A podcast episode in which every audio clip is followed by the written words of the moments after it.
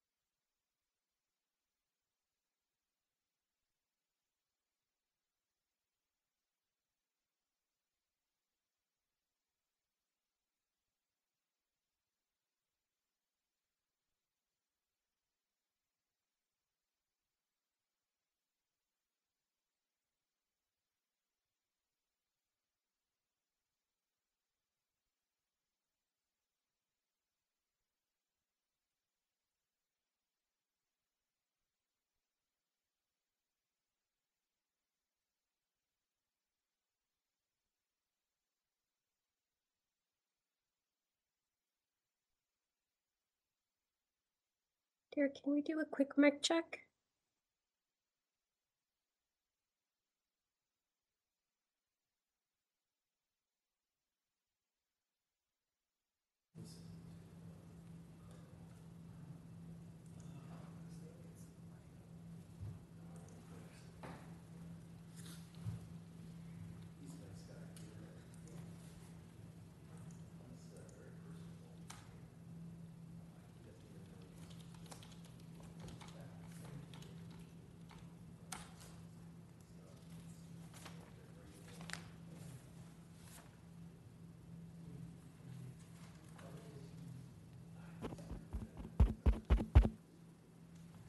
Derek, can we do a quick mic check?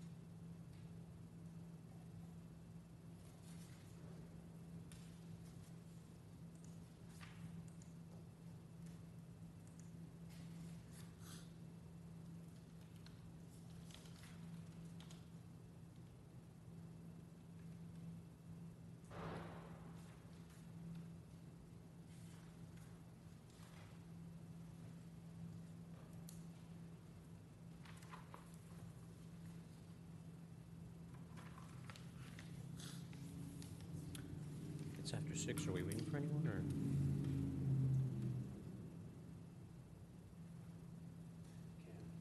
Hmm? Ken, who usually brings the door to them? Hmm? Who usually brings the door to the vice chair? Yeah, I think the vice chair. Maybe will. at the Yeah.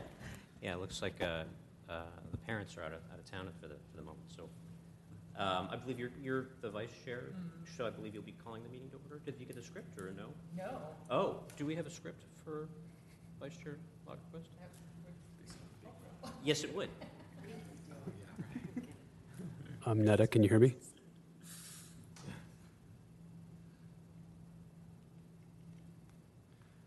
Um, I'm not su I, I don't, I don't have a script. Okay. I can't hear have you. Uh, Director Zayer, do, do you have a script, um, by chance for the chair? I, I don't. I'm sorry, Vice Vice Chair Lagerquist. If if you needed one to get through the agenda, we can help you this evening if you're needing assistance on um, order of proceedings. You'd open the hearing, uh, ask for a roll call from the clerk. And then move to public communications on the agenda and follow the agenda. So uh, we, we can assist you Are you following? here. I apologize. Okay, so, Director Zayer, it, it's very soft. Can you try to speak up a little bit into the mic and see if that helps? Um, I'll check to see if that it's on our end. Is that better, Derek? uh, it's a little, it's a little unclear. We can hear you, but it's, uh, kind of muffled. Okay, let me see if I can turn it up on my end. Jenny, what I caught was you would call the meeting to order and then you would initiate. Yeah. Okay. Oh, you got it. I have Can you hear me better?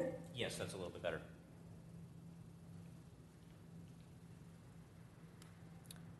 Do we know where they keep the scripts? I wonder if I can find one. No. I don't, Okay. we don't, we don't have. I'm so sorry. I thought you had this already. Um, okay.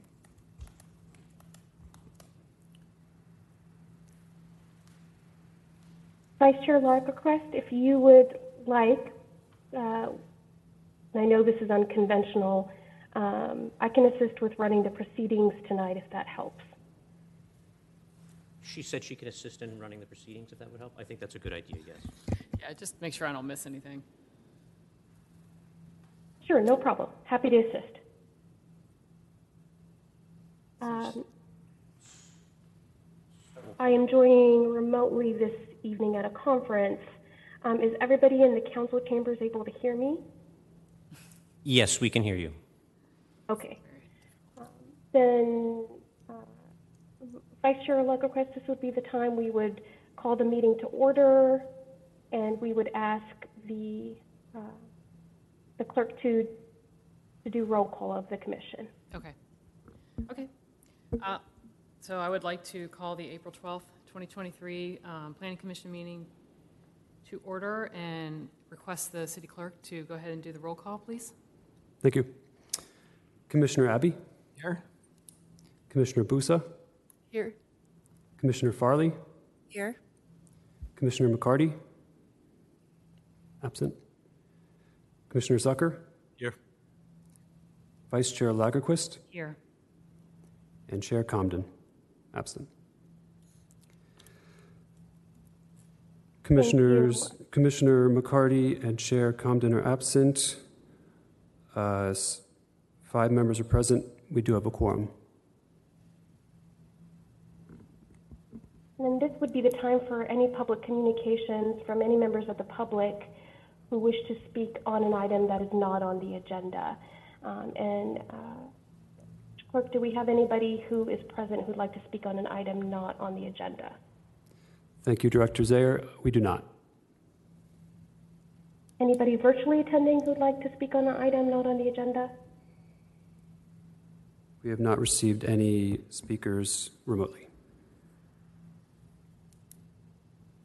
Um, Then Vice Chair Lagerquist, this would be the time to move on to the consent items, which there are two this evening. One is, uh, consent item one is the approval of the March 22nd Planning Commission meetings.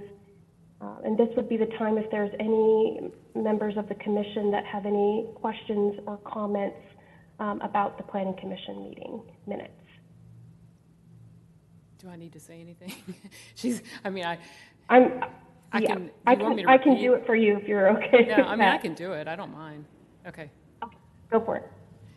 Okay, so this is the time for consent items. Uh, We'll move on to consent item number one, the approval of the March 22nd, 2023 Planning Commission meeting minutes. Um, Planning Commission, does anyone have any edits or recommendations? Okay. Uh, The the staff's recommendation was to approve as presented. Uh, So now I request the city clerk to to do the, And if, Do we- are there any members of the public who want to speak on consent item number one? Eric? Uh, We have not received any speaker cards, and there are no speakers on the chat. Great. Then yes, Vice, Vice Chair Lagerquist, this would be the time to take roll call. call the roll. Yeah, let's call the roll on consent item number one, please. Commissioner Abbey, Yes. Commissioner Busa, Yes. Commissioner Farley, Yes. Commissioner Zucker, Yes. and Vice Chair Lagerquist. Yes. Okay, moving on to consent item number two. Same with item number two, Vice Chair Lagerquist. Wait, what? Sorry, Ms. Zayer, I don't think we caught that. Oh, just same process for item number two. Moving on to consent item number two, approval of the planning commission protocols. Uh, Does the planning commission have any comments, discussion? No? Go. ahead. Commissioner Abbey? Um, I just wanted to say thank you to staff for putting that together. It was very good seeing, again, the Rosenberg's Rules of Orders, um, the staff report, and the protocols. Great, thank you. What's that? Oh, uh, do we have any comments from members of the public? We do not. Okay. And so can we go ahead and take the roll call for consent item number two? Consent item number two, Commissioner Abbey, Yes? Commissioner Busa, Yes. Commissioner Farley, Yes. Commissioner Zucker, Yes. and Vice Chair Lagerquist. Yes. Five ayes and the motion carries. All right, so then we'll move on to our formal items. Our first item is the 2024-2028 capital improvement plan. Uh, I guess we have city staff that will be presenting. That's correct, Vice Chair Lagerquist. We're joined this evening by the Public Works Department. So we have um, Peter Shade and Chandra. Uh, Chandra, I'm not going to pronounce your name correctly, so I will, your last name correctly, so I will let you do that um, and not do it an injustice. Um, and they'll, they'll go ahead and present the item. Uh, this would be the time if staff has any ex parte communications on this item to do so before we begin the presentation. Have there been any ex parte communications on this item? I'm seeing a lot of no's.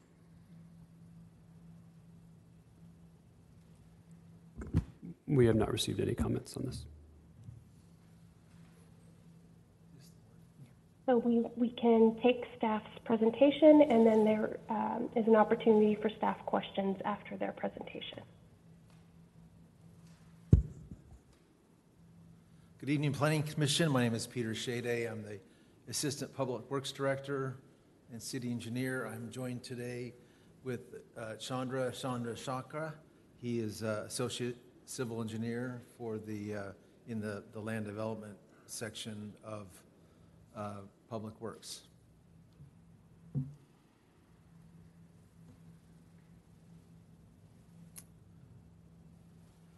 Okay, so tonight we're here before your commission to uh, request conformance review of the proposed uh, 2024 to 2028 capital improvement program. I'm going to, to present some background on some of the projects that have been completed in the last year, and then Chandra will uh, take us through um, the CIP request before you tonight. So here's one of the, of the projects that we completed this last year, Highway 126 bath, uh, bike path closure. Um, It's along 126, just west of the um, confluence of 126 and 101 on the um, eastbound side of the freeway. And the purpose of the project was to extend the current bike path along um, the mobile home park at that location. Here's another project that we, was completed last year, the Ventura Water Reclamation Facility Site Security. Um, Mainly what was done was some, some lighting improvements, some security cameras, some key to entry improvements. Um, That was for the uh, water reclamation facility. Another project that was completed was the resurfacing of Victoria. This was between uh, the Telephone Road and Ralston along both sides of Victoria. There were also improvements made to sidewalk, uh, sidewalks, including uh, sidewalk ramps at intersections. The next project that uh, we've completed in the last year was the Arroyo Verde Park Playground rebuild. This was uh, an inclusive uh, uh, project, uh, playground project. So this was, this project, as you can see from the before photo, this was damaged during the Thomas Fire. The city decided to take the time to, uh, to upgrade the facility to be an inclusive facility so it can be accessed uh, by kids of uh, varying degrees of accessibility. And it won the APWA Project of the Year uh, for our Ventura County chapter. Next is a project that we're just in the final phases of. This is the Montalvo Safe Routes to School project, grant-funded project that has a variety of sidewalk improvements and um, access ramps for street crossing improvements. The middle photo is currently what, what it looks like, or at least the last time it rained from the photo. Uh, What we have remaining is some irrigation elements to complete and some striping, and the project uh, will at that point be complete. One last thing I wanted to mention was if you are at all interested in some of the projects that are in the final stages of, of design, all the way through construction, Public Works has a website uh, page shown here at the top. It's an interactive map. At about 60% design phase, we, we put projects into this system, and that shows whether it's in design, uh, out to bid, or in construction, and uh, whether you're uh, somebody on the commission or a citizen, you can go take a look to see what projects are in the neighborhood that you may live in or of interest to you. So with that, I'll turn it over to Chandra to take us through the projects for this current CIP. Thank you, Peter. Um, Good evening, Madam Chair and members of the Planning Commission. Um, the item before you is the proposed 2024-28 uh, capital improvement program. What it uh, consists of is the adopted 2023-27 program with uh, new project additions and modifications. There are a total of 14 new projects. Five projects get deleted. Those are all identified in attachment A of your staff report. These are the four, uh, seven projects of, of the 14 that are there. Next slide, please. There are three public art projects, and then next slide. We have four unplanned projects which don't have any funding, and so these will not be part of your uh, uh, review as part of the conformance. Next slide, please. So the Fair Practices Commission regulates the conflicts of interest depending on the distance from the private property to the project. And I think uh, Chris may have talked to the individual uh, commissioners who may have conflicts of interest.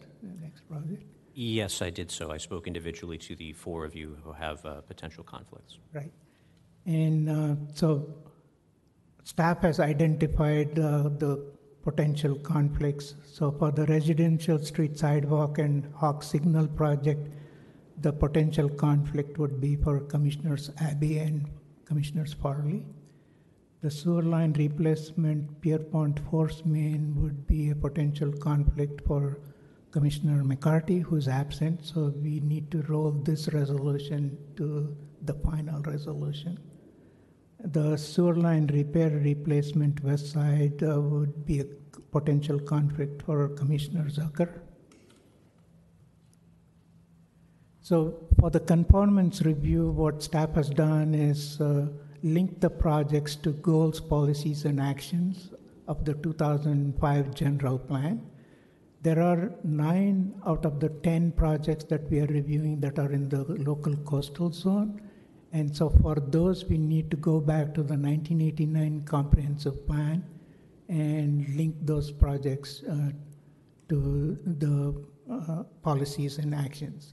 So each resolution has this Exhibit A, which has these linkages to the comprehensive plan and general plan uh, policies actions. Next slide. Staff is recommending that the Planning Commission adopt these resolutions. That concludes our presentation. If you have any questions, we are here to answer them. If I could just add one uh, quick comment at the end of this presentation. Um, the to give you some background too on the capital improvement plan, the city council's role in the CIP is that they review the budget, scope of projects, locations, funding, and that breadth of the CIP. Um, the specific role that Planning Commission uh, plays in this process is to look at those projects that are identified if they conform to the policies and actions that are laid out in our general plan to make sure that they are conforming to the direction and the vision that was laid out. So um, specifically as it relates to these projects, it is um, an exercise of does that align with our policies and, and actions and goals with what we have laid out or not? And um, the staff report and attachments lay out the linkages between those actions and policies um, to the projects that are being proposed in the CIP. Wanted to, to clarify that piece.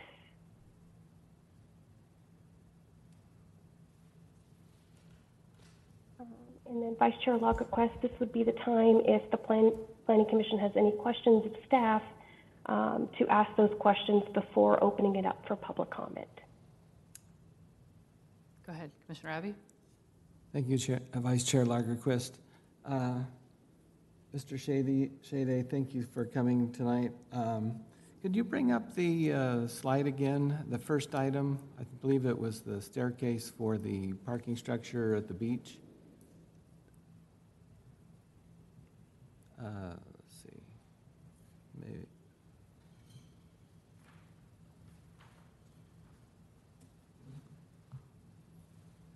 Yes, the beach parking, parking structure, southeast stair tower replacement. Basically, we're just here tonight. Uh, This isn't the thorough, once every two-year review that we did last year. This is the, just kind of, did these get in, categorized into the right category, correct?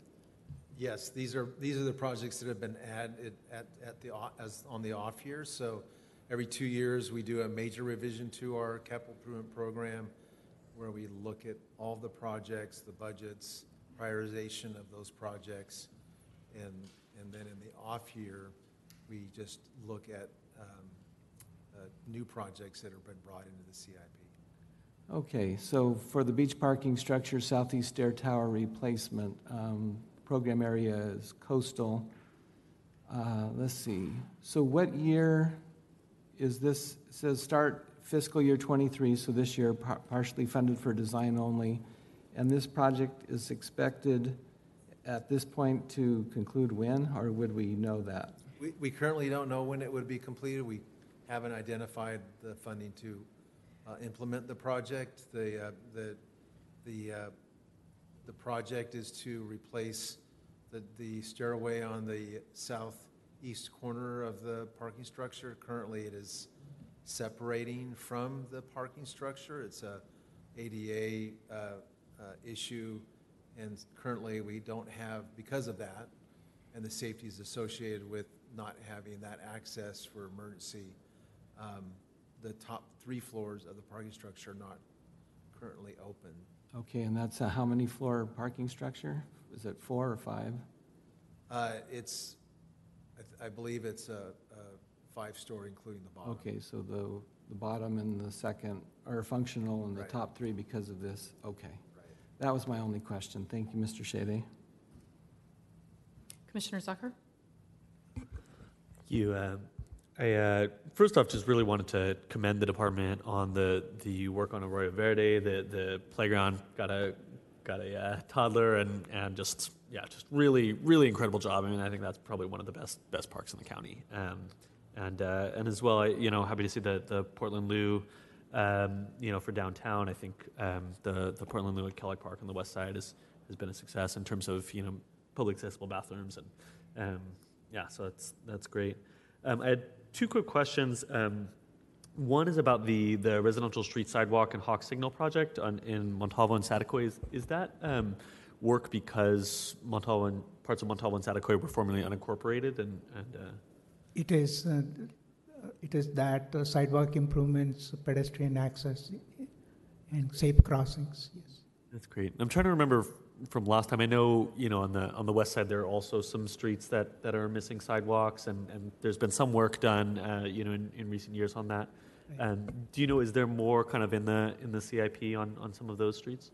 We, we do, uh, every year we have sidewalk improvements throughout the city. Uh, There, this project is, the hawk signal is on telephone, so it connects um, south of telephone to the trail that, that runs north, um, where the eucalyptus trees uh, run, you know, north-south. And, and then the other component is also some sidewalk improvements from the farm to Atlas School. And so that area of Saticoy, uh, that's, that's the main ad. The Hawk Signal actually was part of the Safe Routes to School that we're completing right now, but there just wasn't adequate funding to include this element. So that design actually is already completed. Um, The next part of the design we'll need to work on is the one in Saticoy. That's great. Well, it's, great to see some of the work, you know, being done. I think some of our city's most disadvantaged communities around street safety, and um, yes, thank you for that.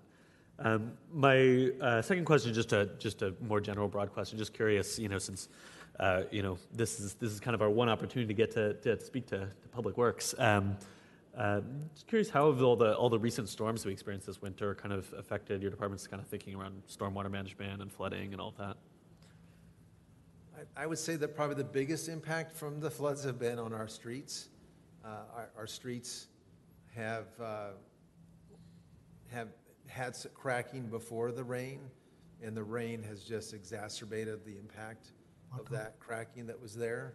Um, Our staff, and I I didn't show a slide here, but uh, we have actually a pothole Hotline. webpage, hotline, and a webpage shows all the potholes per month. And um, the, the month of March, we did about triple this year as we did last year in March. So, um, so the, the impacts of the streets have been significant.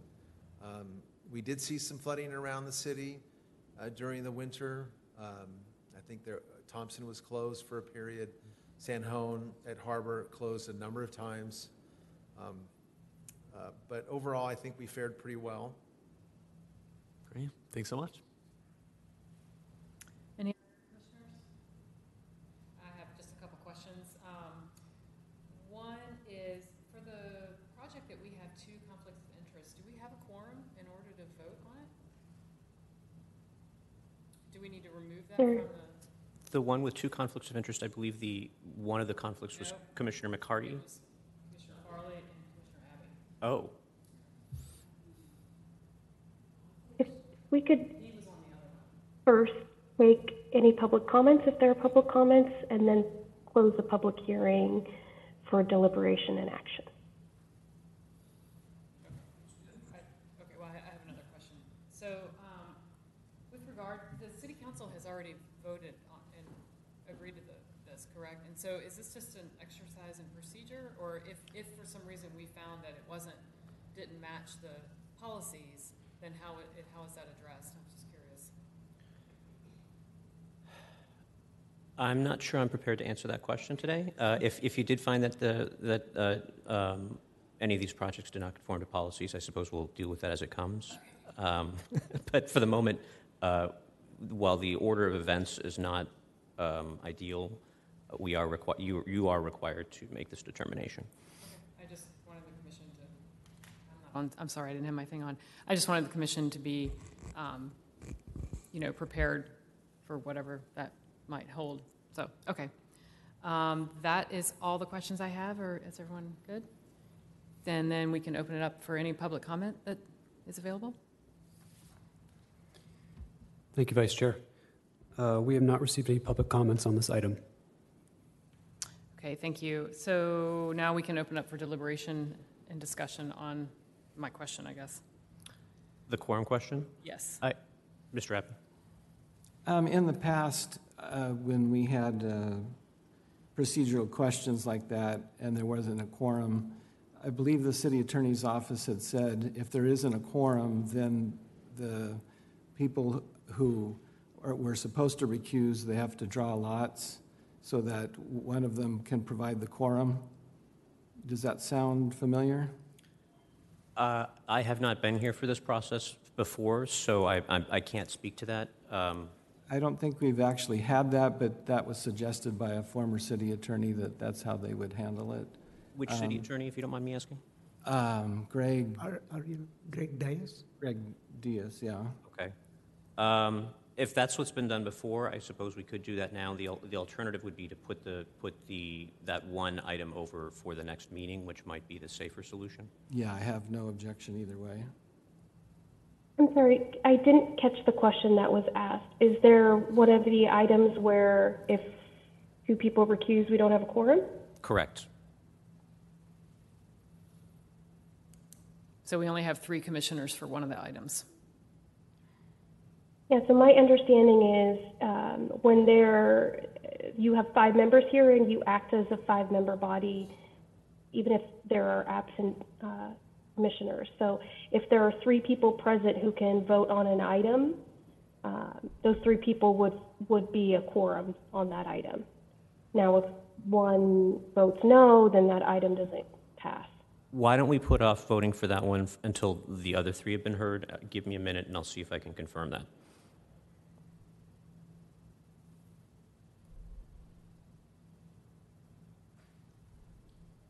So we can take the other three resolutions or, um, and, and leave that one for last, if that is okay, Vice Chair Lagerquist.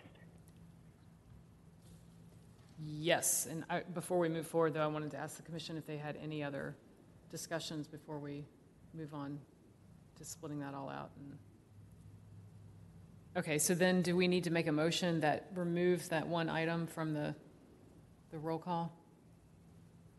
Uh, We don't I need to make a hear- motion to remove it. Uh, We'll just, just hear it, we can just hear it out of order. I believe that should be fine. If, is it first? So I, Right, Because, because we need three or four different motions, because we have to split each. yeah, so that's what I'm asking. Do we need separate motions to? Oh, there already are separate motions? There are, Oh, there are four separate resolutions? Chandra, can you make sure that the contested one is last? Yes, um, so that would be project number 91158. We would defer that uh, until uh, Chris can decide uh, what happens with that. Yes, thank Uh, you. We can uh, move on to project number 97, uh, 96973, the sewer line repair replacement for the west side. And Commissioner Zucker would be the one that would be, would have the potential conflict. And I'll, I'll recuse myself from that. Could you please leave the room for the, this vote? Thank you. You can just go back there. There's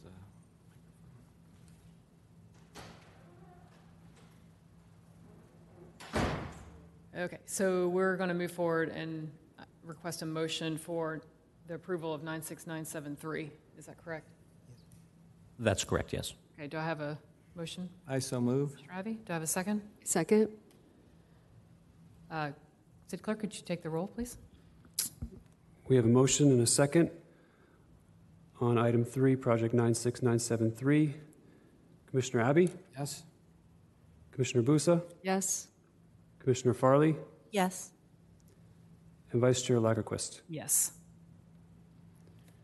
Uh, We have a quorum and the motion carries. Four ayes. Great, thank you.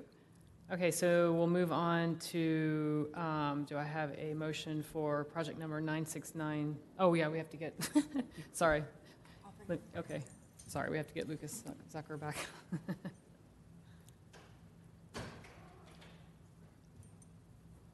I almost discounted you from the second one, sorry. Okay, so we're moving on to uh, project number 96971. We combine it with the remaining projects, that will be the last resol- resolution. I can, I, they're separated in the agenda, so I didn't know whether I should combine them or, We can combine both, right? so I can do Since Commissioner McCarty isn't here, 96971 there's and the no need remaining to- projects. Sorry, I, I missed the beginning of that. What, So there, he's saying that I can combine 96971 and the remaining projects into the next, since Commissioner McCarty's not here, yes. okay. I mean, they are separate uh, items. We do need to hear separate votes on them, though. Oh, well, that's, okay. so- Sorry, I misunderstood the Okay. question. Okay, Yep. so just 96971. I move to approve 96971. Thank you. second. Thank you. Clerk, could you take the roll, please? On item three, project 96971, Uh, We have a motion and a second. Commissioner Abbey? Yes? Commissioner Busa? Yes. Commissioner Farley? Yes. Commissioner Zucker? Yes. Vice Chair Lagerquist? Yes. Five ayes and the motion carries. Thank you. And moving on to the final one, uh, which is all the remaining projects. Do I have a motion? Move to approve that one. Thank you, Commissioner Zucker. I second that. Thank you, Commissioner Abbey. City Clerk, can we take a roll call on the final one, please? Thank you, Vice Chair. We have a motion and a second. Commissioner Abbey? Yes? Commissioner Busa? Yes. Commissioner Farley? Yes. Commissioner Zucker? Yes. And Vice Chair Lagerquist? Yes. Five ayes and the motion carries. All right, I think that's it for that. Unfortunately, I have not had a chance to conclusively answer the question. Um, My recommendation would be to, to push this, this matter to the next meeting. Chris, can I make a recommendation? Can we take a vote on this? And should we find out that uh, it was in, in ineffective, that we'll bring it back to the next one? I, that's fine. I think that would work. Uh, We'll take a vote if we find in the future that it was ineffective, we can just re- revisit it at the next, the next meeting. So what, we're voting on whether to, We're, we're Remove it. voting on the matter, um, notwithstanding the potential issue with the quorum. Uh, If I determine later that it's in an effective vote, we'll simply revisit it at the next meeting. Yes? Uh, Question on order, so uh, does Commissioner Farley and I need to leave the room right now? Yes. Okay.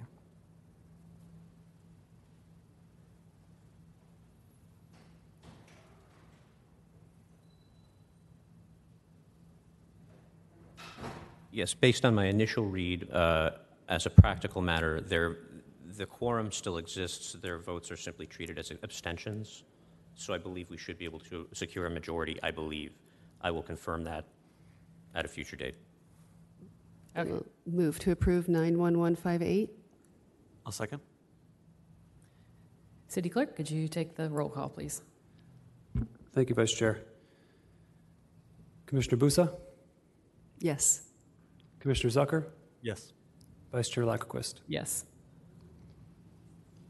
Three ayes and the motion carries. Thank you. Yeah, thank you. And thank you, staff, for your information. We do enjoy Public Works coming to join us. It's nice. It's good to Thank be you. here. Th- Thank you.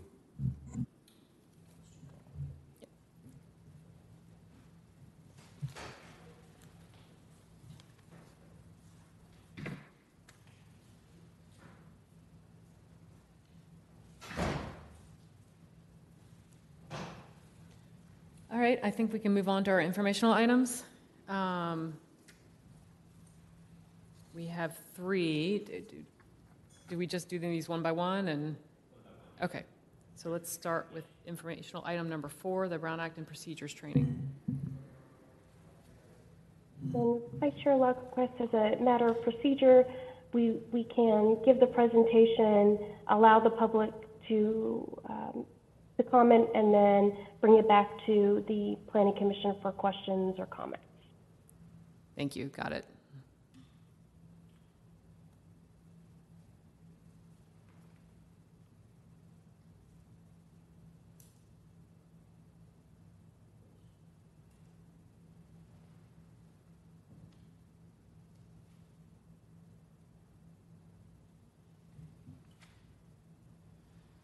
Good evening, Commissioners. Thank you for being here tonight. I appreciate your time. I know this is a special meeting, and uh, you all took time out of your busy schedules to be here, so thank you for that. Oh,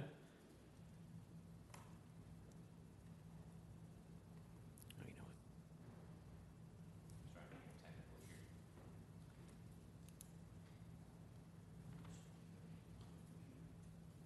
Your notes?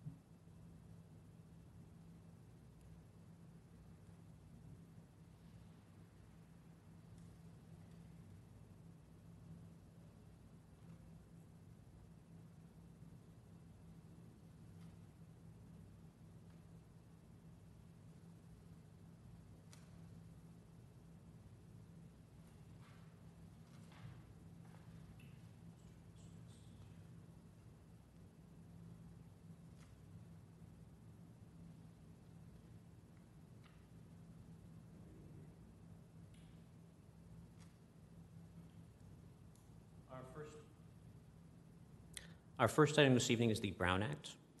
Uh, My goal with this presentation is to help the council understand, help, the- help the commission understand the details of the Brown Act as well as new developments that have occurred uh, in recent years, in particular uh, in response to changes of social media.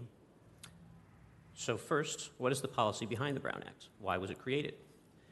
It was designed to ensure that deliberations as well as actions of local public agencies are performed at meetings open to the public and free from any veil of secrecy.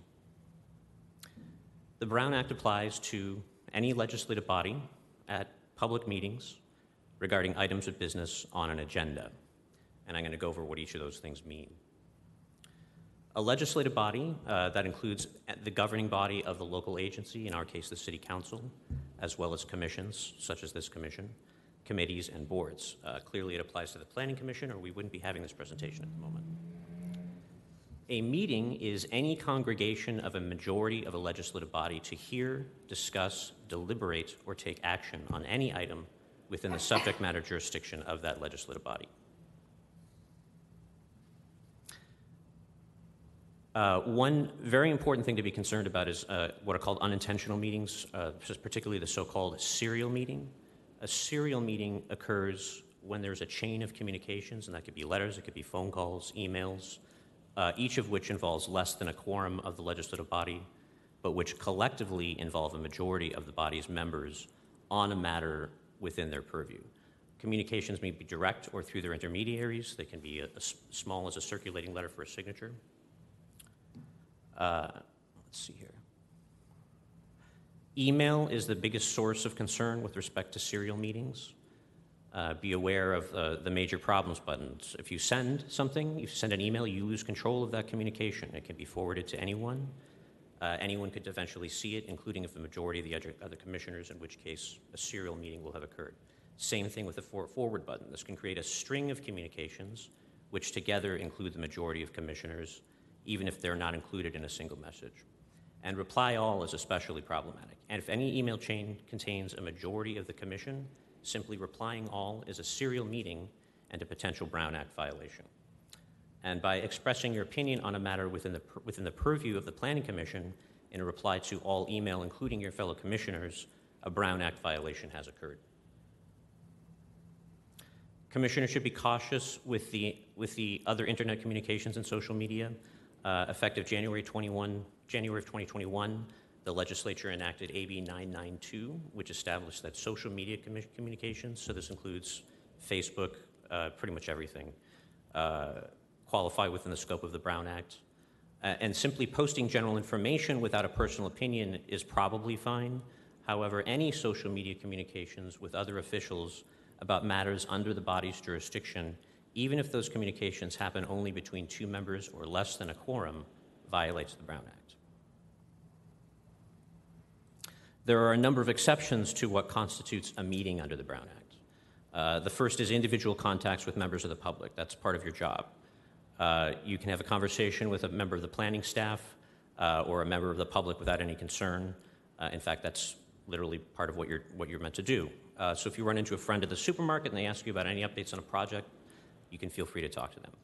Uh, commissioners can also attend public or educational conferences on matter of general, matters of general interest without implicating the Brown Act. In addition, publicized and public meetings to discuss a topic of local community concern organized by someone other than the city are also allowed. Uh, and then lastly, commissioners can attend open and noticed meetings of another body or of the public agency. So, for example, the Planning Commission members could attend a city council meeting without having to notice, to notice a meeting of the Planning Commission. What are the notice requirements for a meeting? Uh, you can see there are three different types. Uh, for regular meetings, it's 72 hours, special meetings, 24 hours, emergency meetings, one hour. I think emergency meetings for the Planning Commission are fairly unlikely, but I suppose that's possible. Um, a regular meeting, the agenda must contain a brief general description of all items to be discussed or acted upon. Uh, special meeting uh, must state the business to be transactioned or discussed. Uh, and then emergency meetings only occur um, under a quote dire emergency if there are no telephones available. What is in a meeting agenda? Uh, the statement of the date, time, and place, a brief description of the nature of each item, uh, notations for staff reports and other documents on file, and the identity of the project's CEQA compliance if applicable.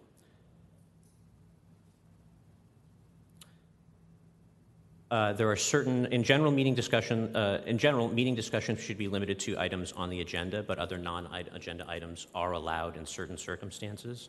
Often these will come up during public comments. There are a few examples on the slide. Um, The legislative body uh, or staff person may briefly respond to questions or comments made by the public. So, for example, if somebody is asking about the status of a project, you can provide an estimated completion date if you know it, or refer the inquiry to a better source if it's outside of your own knowledge. There are different rules on per, uh, virtual participation uh, that have evolved since uh, COVID. The traditional rules you can still follow. Um, each remote location must be identified in the notice and the agenda, uh, including the full address of wherever the person is located, and that must be made available to the public. Uh, the vote must be by roll call. Uh, it must have a, at least a quorum must participate within the boundaries of the territory, so that's exclusive of whoever's appearing remotely. And the agenda must provide notice of how the public can participate, and it must be posted at each remote location. As I just said, uh, that body of rules has shifted in recent years. Uh, under AB 2449, members may promote, uh, excuse me, participate remotely if there's a personal emergency or under quote just cause circumstances. The, the big change is that remote locations do not need to be disclosed to the public. Uh, the virtual participation must be both audio and visual, uh, and you must disclose anybody present at your location over the age of 18 and their relationship to that person. Uh, there's still an in, in-person quorum requirement, and the agenda must provide notice of how the public can participate.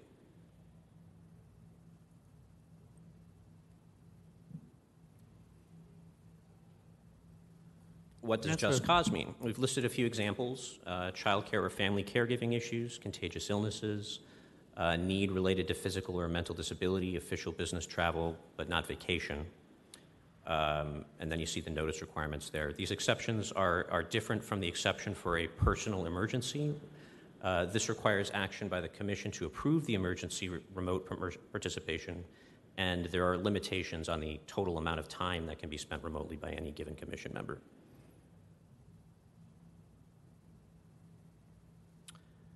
Uh, The public has the right to address the legislative body concerning items of interest to the public within the subject matter jurisdiction of that body and before action is taken by the body. In special meetings, the public is limited to commenting only on items listed in the notice, and generally, uh, there's a speaker time limit. Three minutes is considered reasonable, or twice uh, if it's a non English speaker who requires a translator. Public conduct. Uh, the commission may set rules of decorum uh, concerning things like yelling, clapping, demonstrations. If there is disruptive behavior, the commission is empowered to take action to prevent that. Um, often, the best course of action, if there is a disruption, is to just call for a short break. Barring that, the presiding member may remove the disruptive individual, but not before providing a, a, an- a warning to them that that could take place. Under extreme circumstances, the commission is empowered to clear the room and continue the meeting uh, only if it is, quote, willfully interrupted by a group and order cannot be restored by the removal of individuals. Uh, then you can continue on with the agenda items. The media may remain if not part of this disruption. Closed sessions. This is another thing that's probably unlikely to come up for the Planning Commission. Uh, there are a number of enumerated circumstances authorizing a closed session. Uh, real property negotiations, there's a list of them here. Litigation is very common uh, for the City Council. Uh, closed sessions need to be reported uh, if, under certain circumstances. Generally, if there's a completion of an item, uh, completion of real property negotiations, approval of labor no- negotiations, um, some kind of conclusive action regarding employment, a new hire, disciplinary action, et cetera, or a an actual settlement of litigation. Voting in closed sessions or voting in general, uh, there are no secret ballots. Votes of all members present must be recorded. And then finally, what does the public, or what is available if there's a Brown Act uh, violation, what enforcement actions can take place. There are potential criminal penalties. Uh, it is a misdemeanor if both the action is taken in a meeting, uh, as described above, and the action includes collective decision, commitment, promised by a majority of a body ra- rather than mere deliberation, and uh, the member intends to withhold information from the public. That's a misdemeanor. Uh, the Ventura DA's office was one of the first in the state to prosecute for Brown Act violations, and it's been a leader in the area since then. So there is an actual risk of criminal prosecution in Ventura County. Civil enforcement is probably more common uh, in most circumstances, I would think, involving the Planning Commission. And the greatest problem, or the greatest uh, likely remedy, uh, most concerning li- likely remedy, is that uh, it might void the action taken by the, by the Commission. And we've added a few extra slides here regarding commissioner roles and your authority. So this is outside of the Brown Act now. The Santa Barbara Municipal Code, or excuse me, Santa, San, San Buenaventura Municipal Code uh, was added to the Commission Boards and Committee Ordinance to ensure that individual members understand their role and the purpose of the commission uh, to which they are appointed, uh, and to ensure that you do not utilize that appointment to service your own personal agenda or motives. Individual members appointed to a commission, board, or committee cannot interfere with the duties and powers of the city manager, department head, or staff. Additionally, they may not provide orders publicly or privately to the city manager, department heads, or city staff. If any individual commissioner does not abide by this new section, they can be uh, required to forfeit their office and could be removed by the city council. Uh, this, is, this language is comparable to, to language that was already in uh, the municipal code with respect to city council members. There is a commissioner handbook. Uh, it's, the uh, address is listed on the slide. Uh, this is a great resource for all of you if you have questions about your role and the scope. And lastly, what is the role of specifically the Planning Commission? Uh, your role as a body per uh, SBMC, the planning is, is to act as an advisory body. You make recommendations to the City Council regarding any proposed changes to the general or specific plans, zoning changes, or proposed development agreements. The Planning Commission is also empowered to hear, review, and act on applications and associated environmental determinations in accordance with the city's zoning ordinances. Lastly, the Planning Commission may be called upon to review, advise, recommend, or act on other planning or land use related matters as directed by the City Council. And it's important to, for the commissioners to remember that when you're making recommendations on planning applications, you're acting in a quasi judicial role. That means that you are, to some extent, stepping into the role of an administrative judge, which means you are constrained to analyze the facts presented within the boundaries of the laws and ordinances relevant to those decisions. And just as with a judge, it may be the case that you disagree with a given policy as it's enacted by the law, but you are bound when engaging in a quasi judicial act uh, to follow the law as it is, as opposed to how you might prefer it to be. And with that, are there any questions? Great. Any public comments? City Clerk, do we have any public comments on information? Thank you, Vice Chair. We do have one speaker. Uh, Judy Alexander? Anonymous? Okay. I apologize. We don't have any speakers on this item. Great, thank you. So we can move on to informational item number five, state density bonus training, also being um, presented by our city attorney, or assistant city attorney. I'm going to monopolize the rest of your evening if I can. Perfect.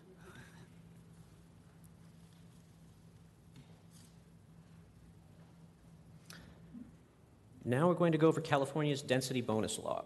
Uh, you can see the government code up there. What is the density bonus law? Uh, the state density bonus law is a powerful tool for developers to include very low, low, and moderate income housing units into their new developments in exchange for a mandatory bonus over the maximum allowed density in a given area. I'm going to, you're going to hear me repeat the word mandatory several times tonight. Uh, it's a very important aspect of this law. The purpose is to offer incentives to developers to create housing which will contribute significantly to the economic feasibility of lower income households, uh, housing uh, in proposed housing developments. Why was this law enacted? Uh, this is per the legislature, that's what the quote's from. The availability, the state legislature has determined that the availability of housing is of vital statewide importance. This is written into the law, and has determined that state and local governments have a responsibility to, quote, make adequate provision for the housing needs of all economic segments of the community. A couple of uh, items of terminology. A density bonus is a density increase over the otherwise maximum allowable gross residential density as of the date of the application by the applicant to the city. And this does not include any units added by state or local density bonuses. A housing development is essentially what you'd expect. It's essentially any development project for five or more residential units, and that does include mixed use projects.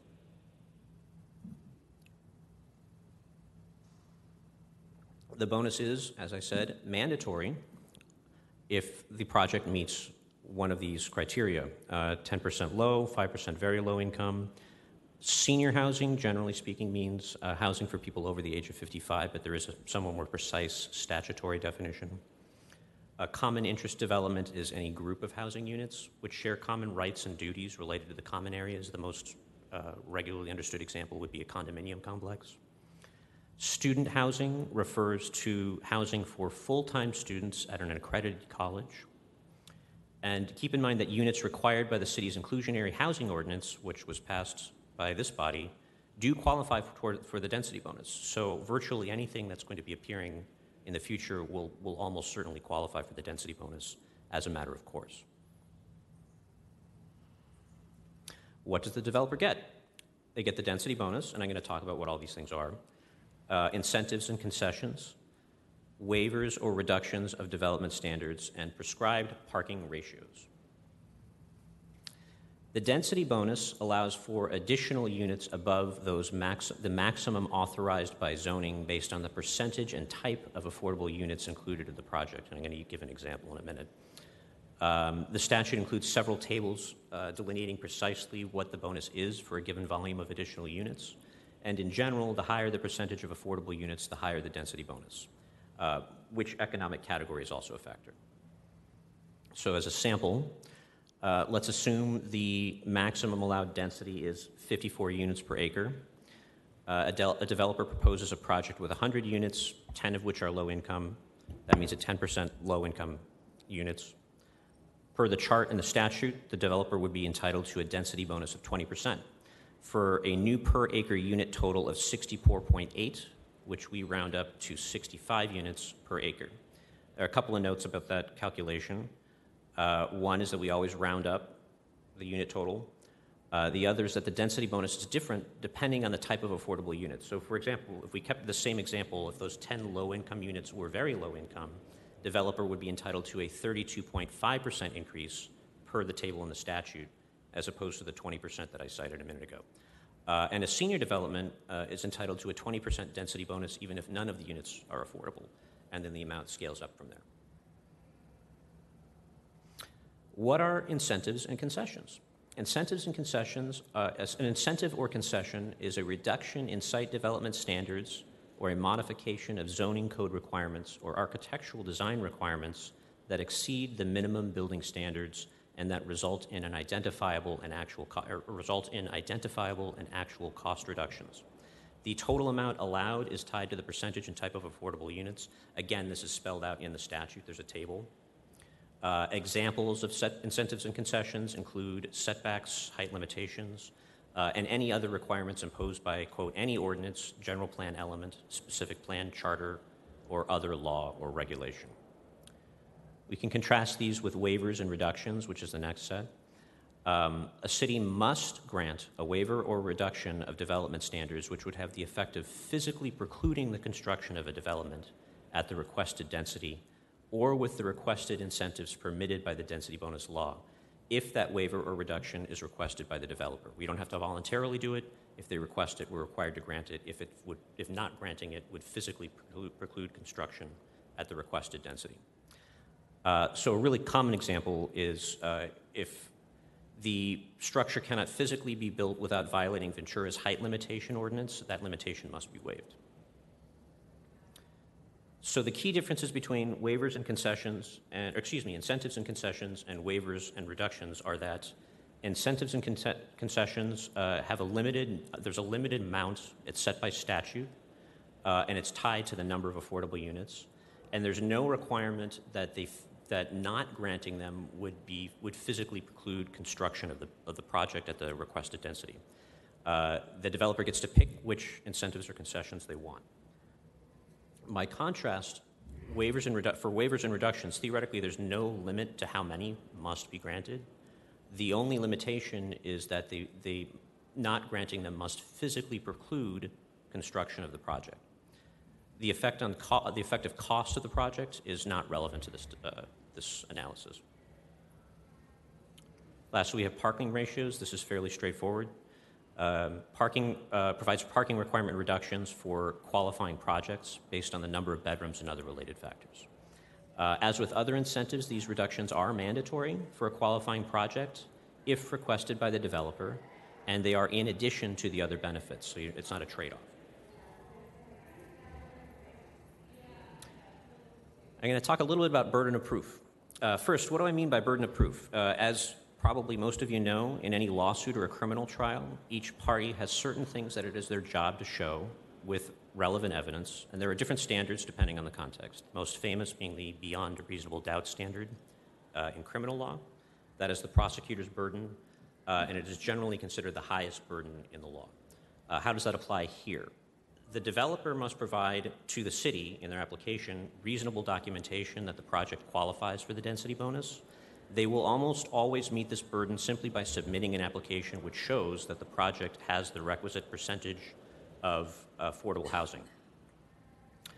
Uh, they can achieve, achieve the same thing for waivers or reductions with a, with a simple showing that the project couldn't physically be built at the requested density without the requested waiver or reduction. I'm going to talk a little bit about preemption.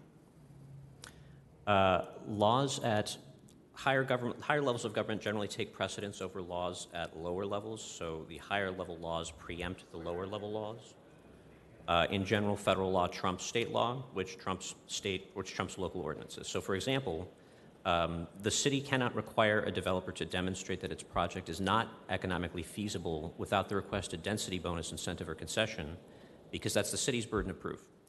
Uh, the city is required to prove that the conce- in order to deny a project, uh, that the project is not economically feasible. They can't shift that burden onto the developer. Similar, the city, similarly, the city cannot request, cannot apply a development standard which would physically preclude building the project because the city is required by the statute to waive or reduce such a standard if doing so is necessary for the project to be physically built at the requested density. What findings are required to deny a project? Uh, the city must make a showing that the concessions or incentive requested by the developer does not, quote, result, quote, in an identifiable and actual cost reduction to provi- provide for affordable housing costs or for rents to be set at the level specified. Again, this is the city's burden, and the city cannot shift that burden onto the, de- onto the developer as a precondition for granting the project.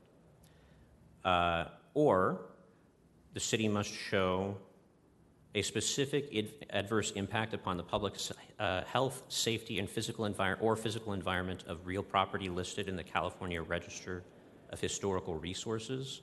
I couldn't find a single example of this in researching this. It's a relatively new law. It hasn't been tested very much. So, unfortunately, I don't even know what this would look like, uh, but it's something to keep an eye out for. Similarly, if we could show that the project is contrary to state or federal law, and again, I've done some research on this, and I have yet to find an example of any, city successfully denying a project on this basis. What are the developer's remedies for the city's noncompliance with this? They can file a lawsuit. Uh, if the developer files a lawsuit, the city would bear most of the burden of proof. Um, this is universally an uphill battle for the city. Uh, If the developer wins, it would be entitled to recover its attorney's fees incurred in prosecuting the lawsuit, in addition and to, and most likely being awarded compensatory damages for any delays to their project, uh, and almost certainly an order requiring the city to process the application as it is. We've got a few other issues.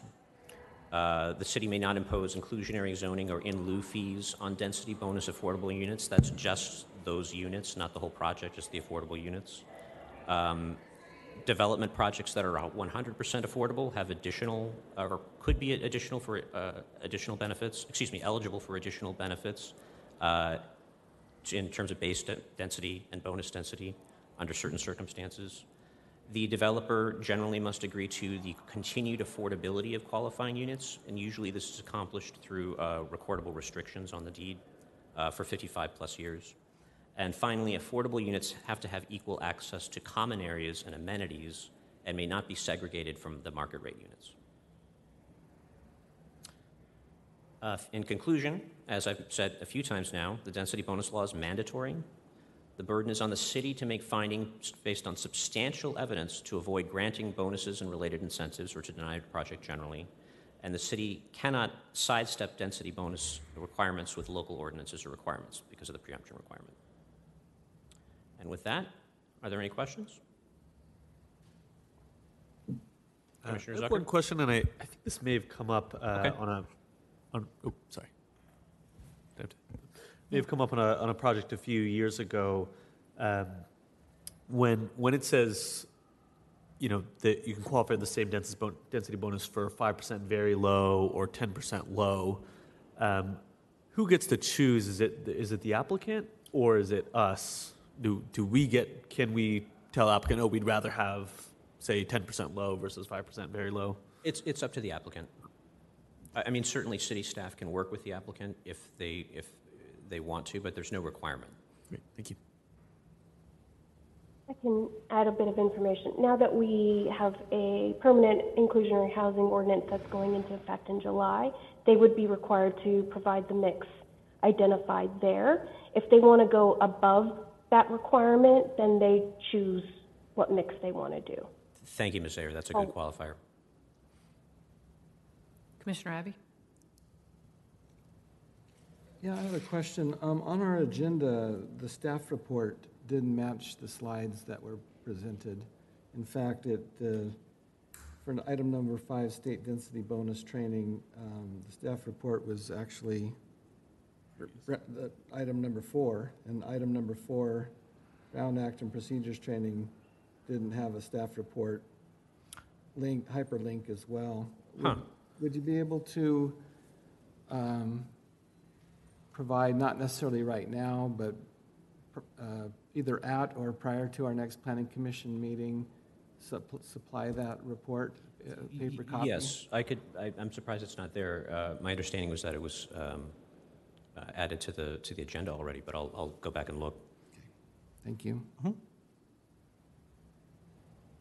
Any other commissioner questions or discussion? I had one. um, If you could do a quick uh, run through, and, and, and Netta already touched on this, but kind of how the California density bonus law and the, the IHO go together, how that works together. Well, the, so the IHO as drafted now provides a floor for development projects that they're required to comply with.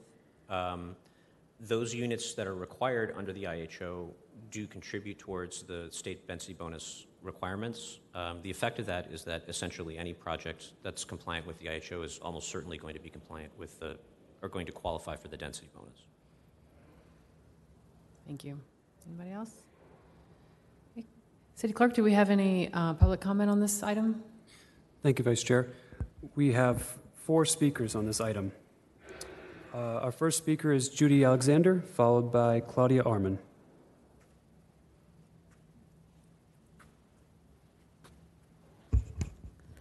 I just want to say thank you um, to city staff for being willing to share the information about density so that we're all on the same page, and for the Planning Commission to understand the importance of the density bonuses in conjunction with the inclusionary housing ordinance so that housing for all people becomes more readily available. Thank you. Thank you. Good evening. I'm Claudia Arman, Ventura resident and Homes for All member.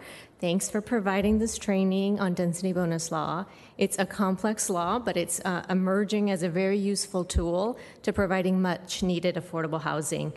When the council met in February to consider the inclusionary housing ordinance, we heard some of the most compelling testimony I've heard in these chambers from renters who are struggling every day because of the rapidly escalating rents. We heard from children who live, whose lives are disrupted as they live in overcrowded homes or have had to leave Ventura for housing their families can afford.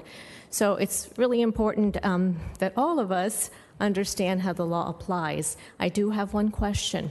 If a developer opts to pay an in lieu fee instead of building the affordable housing, would the density bonus not apply in that case? Thank you.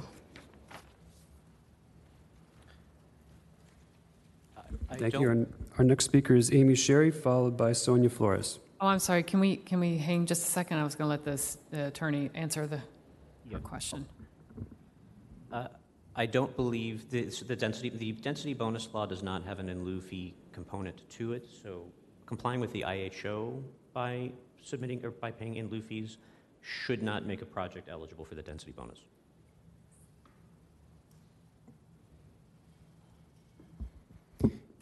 Amy Sherry, if you would like to come up. Hi, I'm Amy. Um, Thanks for, for doing this. I've always had so many questions about it. Um, Two quick questions, um, and I'll walk away. Does the density bonus law override um, the Coastal Act? And is the city going to create some sort of um, checklist, like to, like a, how do you know if it could have been built? Is there like, uh, do they submit it first and then they go from that? Or is there a way to work backwards from their density calculation to what could be built before the density bonus versus after the density bonus, if that makes sense? Uh, If I can jump in here, if we can take all public comment, and Vice Chair Lagerquist, if you'd like us to respond to any of that public comment, when that's done, we're happy to do so. Okay, that's it. Thank you. Thank you. Sonia, you should be able to unmute yourself.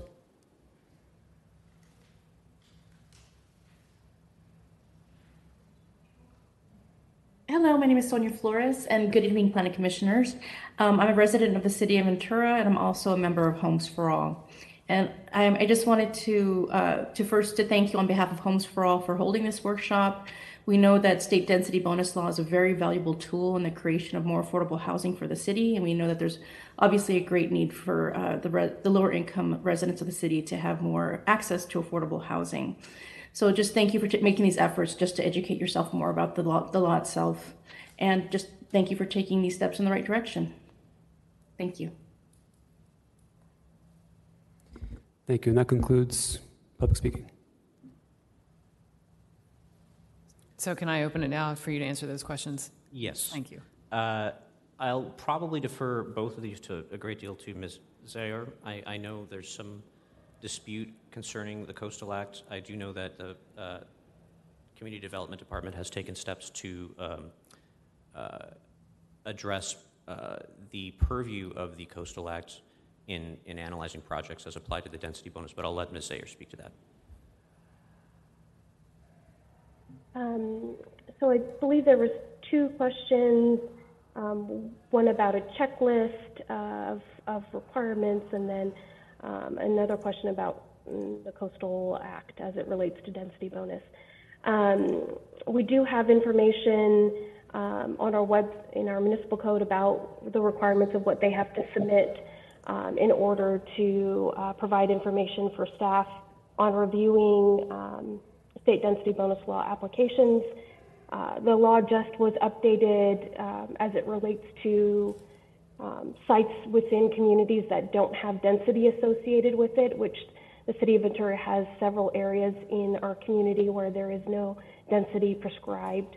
Um, the, the state has provided more clarity of what an applicant must submit to the city to um, provide for analysis on those bases. Um, so there is some clarity there, but basically an applicant can provide their request um, for what waivers, concessions they want, and what density they're applying for. They do not necessarily need to provide any analysis that shows um, why they need that request. Again, as um, Chris pointed out, the burden of proof lies on the city to uh, analyze or provide uh, information that they're, they are in need of those concessions or waivers. Um, the Coastal Act or the Coastal Commission's objective is to um, protect coastal resources, which is public views and public ac- access to the coast and the beach. Uh, within that process, we have coastal development permits that are laid out by our municipal code of what qualifies for a coastal development permit, and um, our LCP and projects are required to process those coastal development permits. Within that, there are findings as it relates to those coastal resources um, and the Coastal Act in terms of public access and public views. You will see that in the findings of projects that are within uh, the coastal zone. We provide the information there and analyze um, whether the project would be impacting those coastal resources in terms of public views and public access. And so when you uh, do see a permit or a coastal development permit come before you, you will see those findings that have more information um, regarding that. They, um, we do require applicants to do view studies uh, showing that uh, the view sheds to the coast from uh, public right-of-ways and uh, more information about how they are uh, improving or would be impacting um, access in terms of sidewalks, pedestrian access, on-street parking, and things of that nature.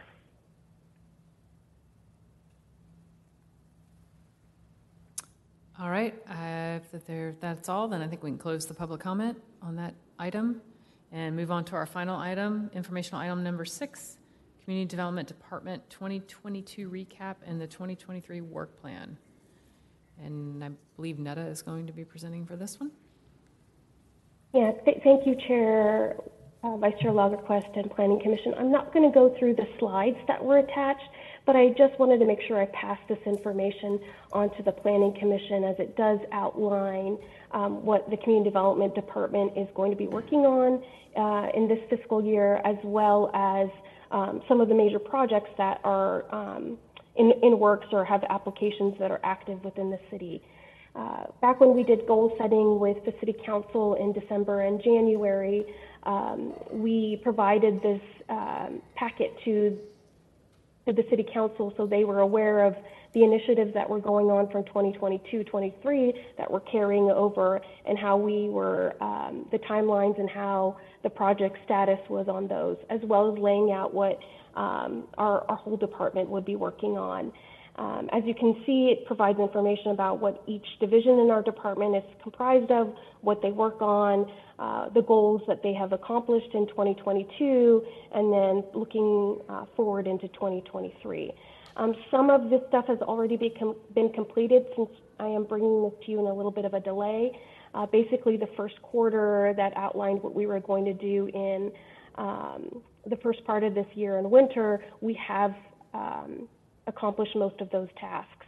And I will quarterly or um, you know every six months bring an update to the Planning Commission, just so you know uh, a little bit more information about what community development is working on, and you have a good idea of things that are going to be coming to you in the horizon. Um, as you can see, there's a, there's a lot of initiatives and a lot of projects that are currently being processed by community development right now. Um, if you have any specific questions on any of those, happy to answer it, but I just wanted to pass this information on. Thank you.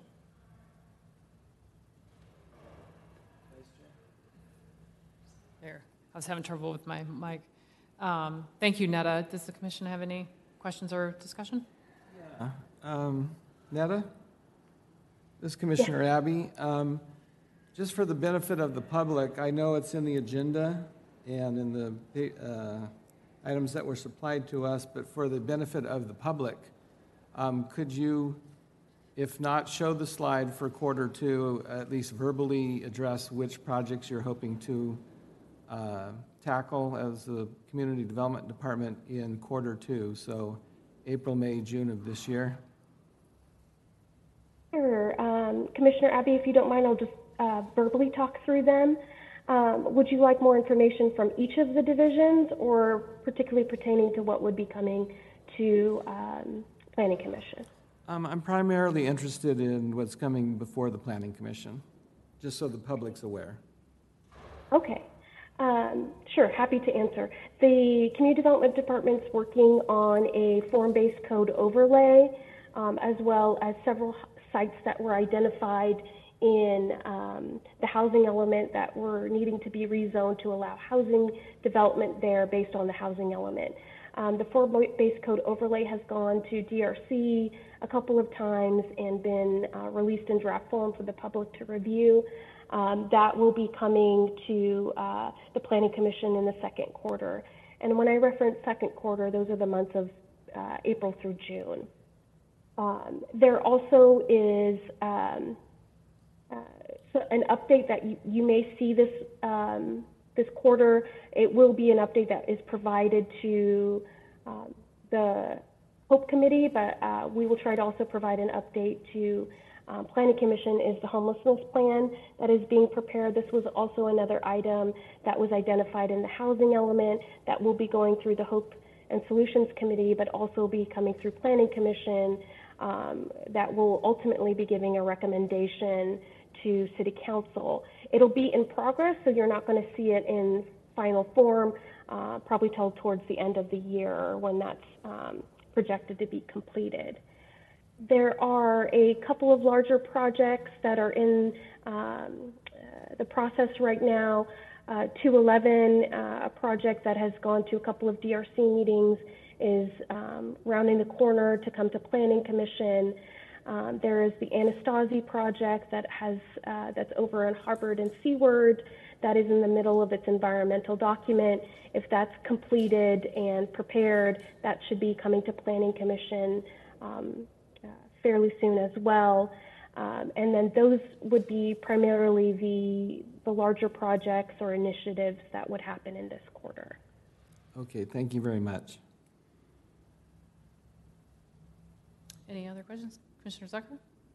Uh, I have a couple questions. Um, uh, first, I, I, was curious about there was a uh, uh, this buffer zone ordinance around kind of harmful or you know or kind of heavy heavy industrial or toxic you know land uses uh, you know within a thousand feet of uh, residential that Peter had started to work on. Um, it was something that the commission had raised during the streamlining ordinance debate.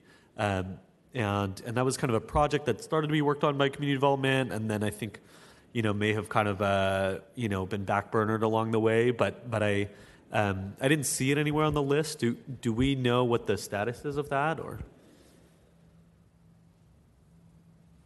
Thank you, Commissioner Zucker. So a lot of those conversations are happening at the general plan uh, level right now as the land use alternatives and industrial um, land use designations are being drafted and discussed about the west side. Um, so there's a lot of conversation that's occurring right now and happening um, that's going to help shape the kind of how that forms. And it may be that it's policies and actions or, or designations or buffers that are built into the general plan. It may not need a separate ordinance. So as we're working through that, I think we're better analyzing and deciding how that's that's approached. So um, I wouldn't say it's quite backburnered, but it's rolling into some healthy discussion that's happening at the GPAC level. Right. Uh, and, and and at that, I'm sorry, Commissioner Zucker. At that point, um, Commissioner Abbey, just to add one other item, is that sparked my memory. The, the land use alternatives will be uh, most likely coming to the Planning Commission um, in the second quarter as well for um, discussion and recommendation to the City Council. Um, my second question is it's a little bit related. Uh, you know, we had a um, a very similar presentation, um, you know, given by Peter about a year ago, uh, right after we passed the the streamlining ordinance. Uh, you know, with kind of the work plan for the year of the community development department, and um, you know, I, at the time I, I, thought it was really exciting. You know, that the promise was that we've we've done streamlining, and so that we don't have to spend as much staff time on each development permit, um, and that will allow more staff time to go to these kind of, I guess you could say, more legislative items. Um, you know, like the inclusionary housing ordinance. Um, you know, form-based codes, historic context. Uh, you know, tenant protections, things like that. Um, you know, and I, I saw here that that um, in the staff report it said you know 90% of staff time is still kind of on development permits, and and you know only 10% of time is to work on those those other projects. Um, you know, curious, and I know even at the time, I think Peter's presentation, I, I thought it was a little bit ambitious, the number of, of uh, legislative projects, but but I think now, a year from now, I, I do feel a little disappointed. To, you know, it, it, felt like not very much on that list was accomplished. Um, do you feel like the the streamlining ordinance has has accomplished that goal of allowing staff to kind of shift staff time towards kind of legislative items um, and and kind of policy items, and not be kind of completely bogged down in just development permits? Thank you for the question, Commissioner Zucker. Um, I think it's important to note, and I think even with those those presentations that were done at the time, um, that uh, you know former Director Gilli did talk about th- that those things could be accomplished when we're fully staffed, and the um, community development has struggled, like many other community development departments across the state, um, with with key positions. Um, we've been half staffed in the planning de- division of, of our department for almost two years. Now we've hired on some new planners that have just begun work that can um, kind of bolster some of the capacity there. But it, uh, given we were half staffed, the focus was processing development applications because we have no control over how many applications are received. And given all of the state laws and mandates, we are required to respond to those in 30 days. Uh, and giving the, precedent, the um, pressing urgency of getting those reviewed and commented so that the city's interests and requirements are met, that is where a lot of the time has uh, been focused in planning. Um, though you haven't seen many of the initiatives come before you yet, there has been a tremendous amount of work that's being done behind the scenes. The general plan update is taking a tremendous amount of um, my my time and, and resource and, is a huge effort. Um, so is the form-based code overlay, the rezone sites, and the housing element certification, which are still going on behind the scenes.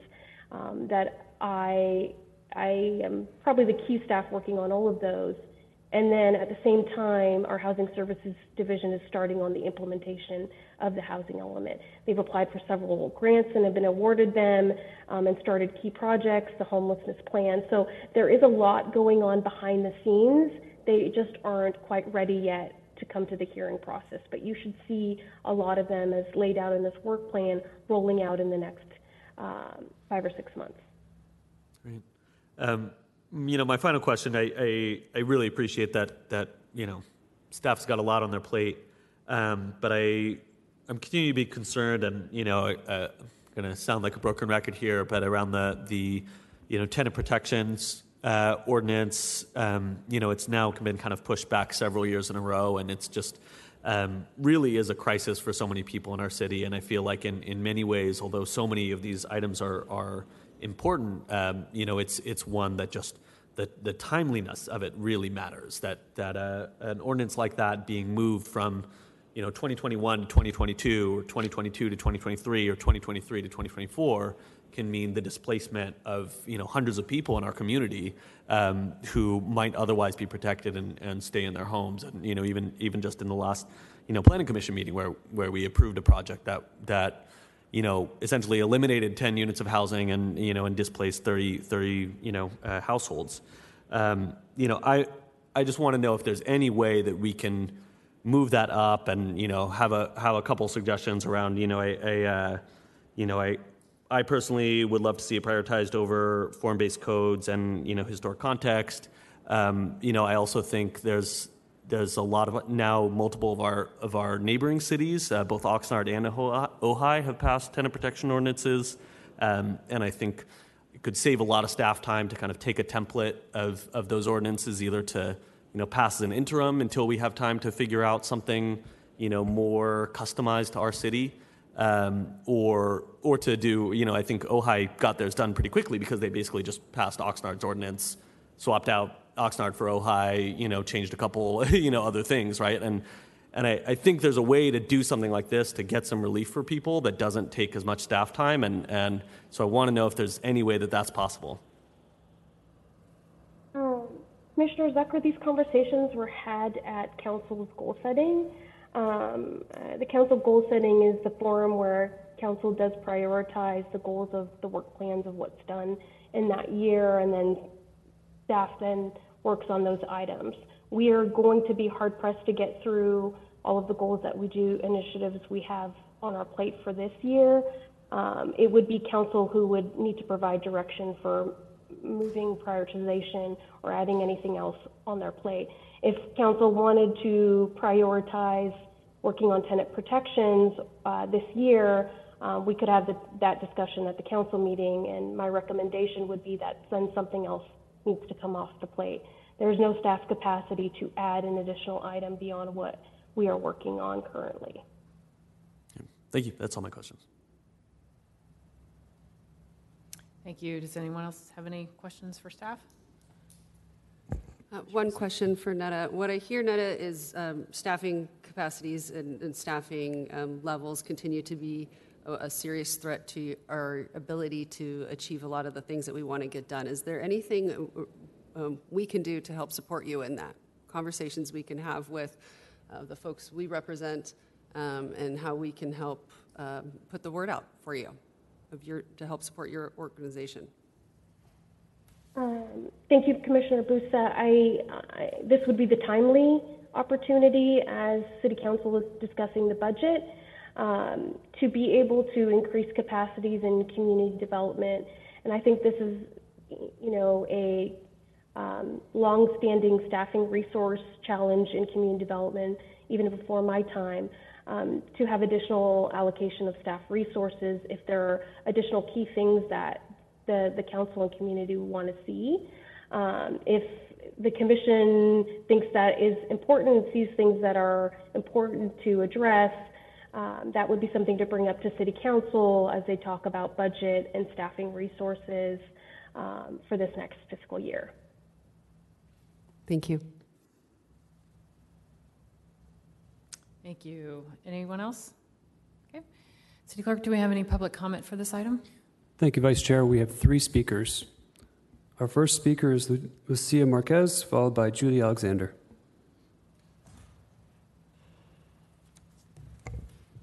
Good evening, Planning Commissioners. My name is Lucia Marquez. I'm the Associate Policy Director with CAUSE.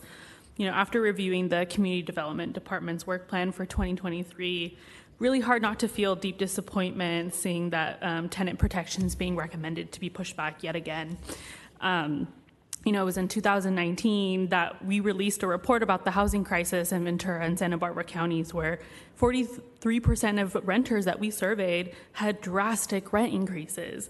Um, 75% of the renters that we surveyed experienced unsafe living conditions. That was back in 2018 when those people were surveyed. In 2021, the Ventura County Civic Alliance released a report showing that rent has increased over 71% since 2007 um, where it was really in 2015 when those drastic increases started to happen. Um, and it was a year ago when the Casa de Pueblo tenants became the victims of unjust rent evictions here in our city. Um, and even right now, rents could legally increase by 10%. That's insane. That's the like our tenants in our city are rent burdened. No one deserves to have to pay over 30% of their income to go towards rent, having to sacrifice childcare, health care, healthy food. It's clear that we're living in a housing crisis where it's continuing to get worse and worse.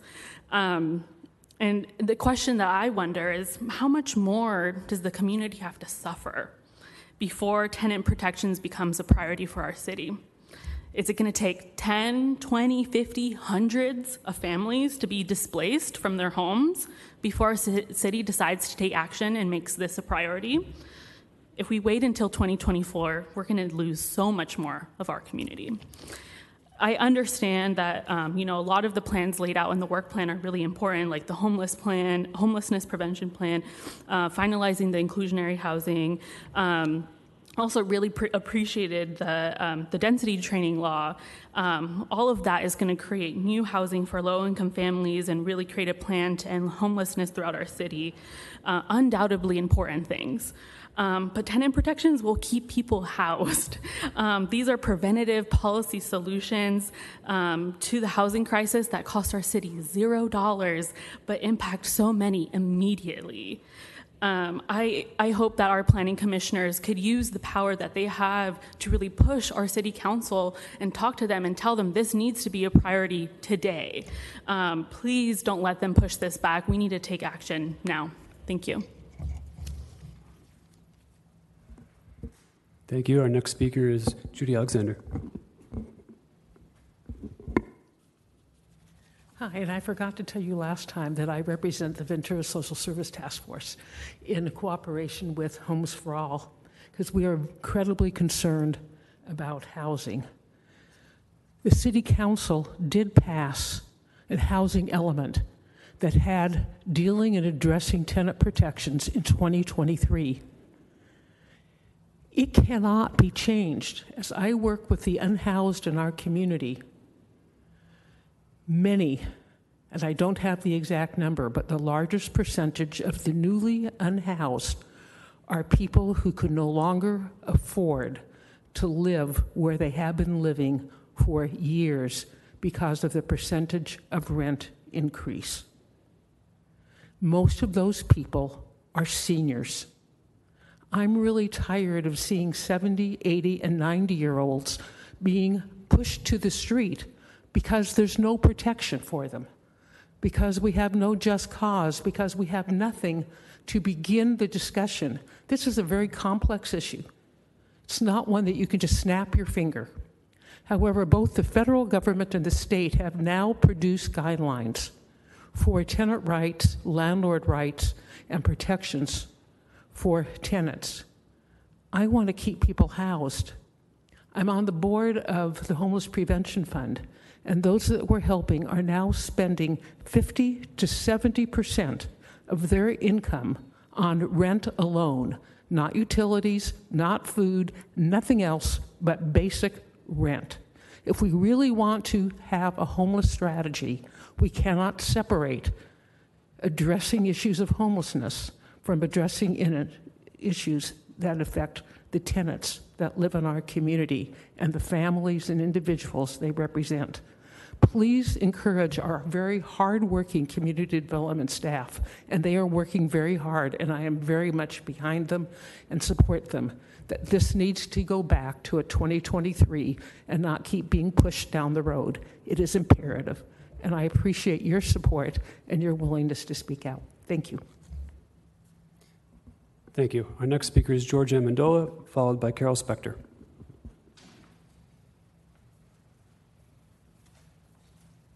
Hi, good evening, everyone. I just wanted to uh, first start out by saying welcome, Commissioner Busa. It's nice to see you.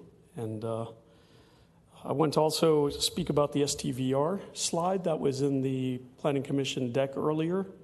And as I was in with the other meeting earlier, I missed on the presentation, but I just wanted to confirm something for the record, if I may. Is, is now the STVR issue becoming a planning commission issue, or is this something still directed to be brought back to council by the city attorney? Is this becoming a planning commission issue? And the reason I'm asking that question is because of the slide presentation that was put forth by Ms. Zayer. Um, my next item was we're all aware that, I think we're all aware, that the city of Huntington Beach is under a lot of pressure from Governor Newsom about uh, their housing element and compliance with RHNA. Um, Congressman Carbajal just stated uh, in the other room that he believes the state is being heavy handed, if not punitive, to local jurisdictions in compliance with housing and RHNA. So I'm wondering, you know, not everybody in the city wants to see the city overbuilt. Council is following through with a policy following RHNA. Will the Planning Commission ever come back with a recommendation to try to separate from the requirements of RHNA? Uh, thank you very much.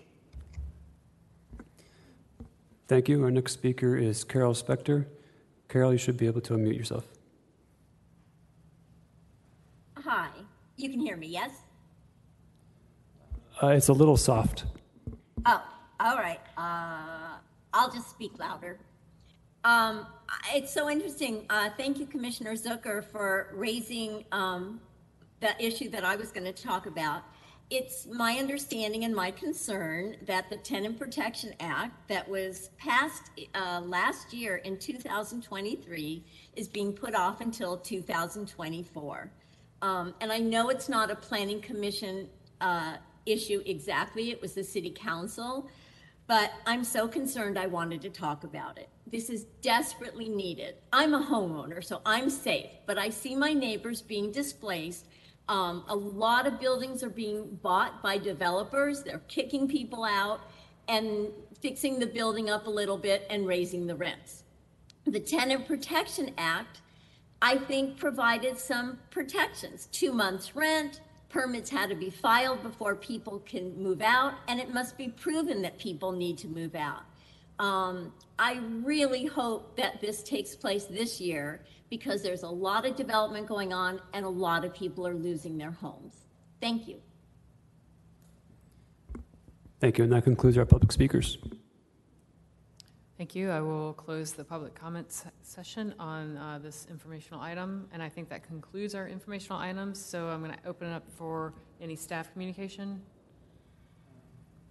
Can I ask a Um, Vice Chair question? Sure. Oh, yes, I'm sorry. Can we Please ask go ahead. questions? Yes, about I'm sorry. Information? Any deliberation? Um, Would the assistant uh, city attorney be able to answer uh, the, that one question that came forward? Wait, Commissioner Abbey, do you mind if I chime in here? Oh, absolutely, that would be great. Um, I just want to clarify, because I feel like I've created some confusion. Um, this item was to share information that we had given to council in December and January. This information hasn't been updated since that time, which is why um, I didn't want to confuse by having shared with all of the other boards and council different information that I shared with Planning Commission. Um, during goal setting, City Council did want STVRs to continue and did ask the City Attorney's Office in co- collaboration with the City Manager's Office to continue work on the STVR ordinance. Um, that's not something community development is working on, but it is still something that is being worked on in the city. Um, I also do want to clarify that there was, um, Director Gilli did work on a, um, tenant protection um, ordinance that did go into effect in the past that specifically outlined some of the, the stuff, uh, the items that were discussed. That is in place, and then the idea was that future ten, a more robust, publicly engaged, um, as uh, one of the public speakers says, this is a very um, uh, complex topic uh, to allow for those discussions to happen as a more um, a larger ordinance was prepared. So um, that was something that is being done in 2024. It is not being worked on in 2023. So I just wanted to, to clarify those few items.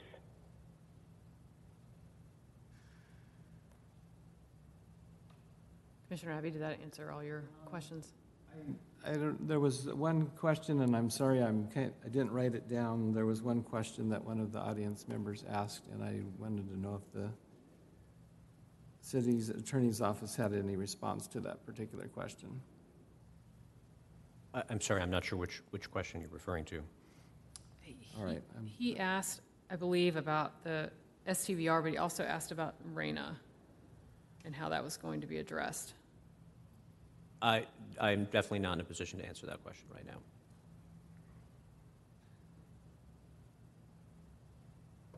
Any other discussion or deliberation from the commission? All right, now I will close that informational. Sorry about that, Commissioner Abbey. Um, And then we'll open up for any staff communication. Thank you, Vice Chair Request Just that we have our regularly scheduled Planning Commission meeting of April 26th that is um, scheduled and will be the next time the Planning Commission meets.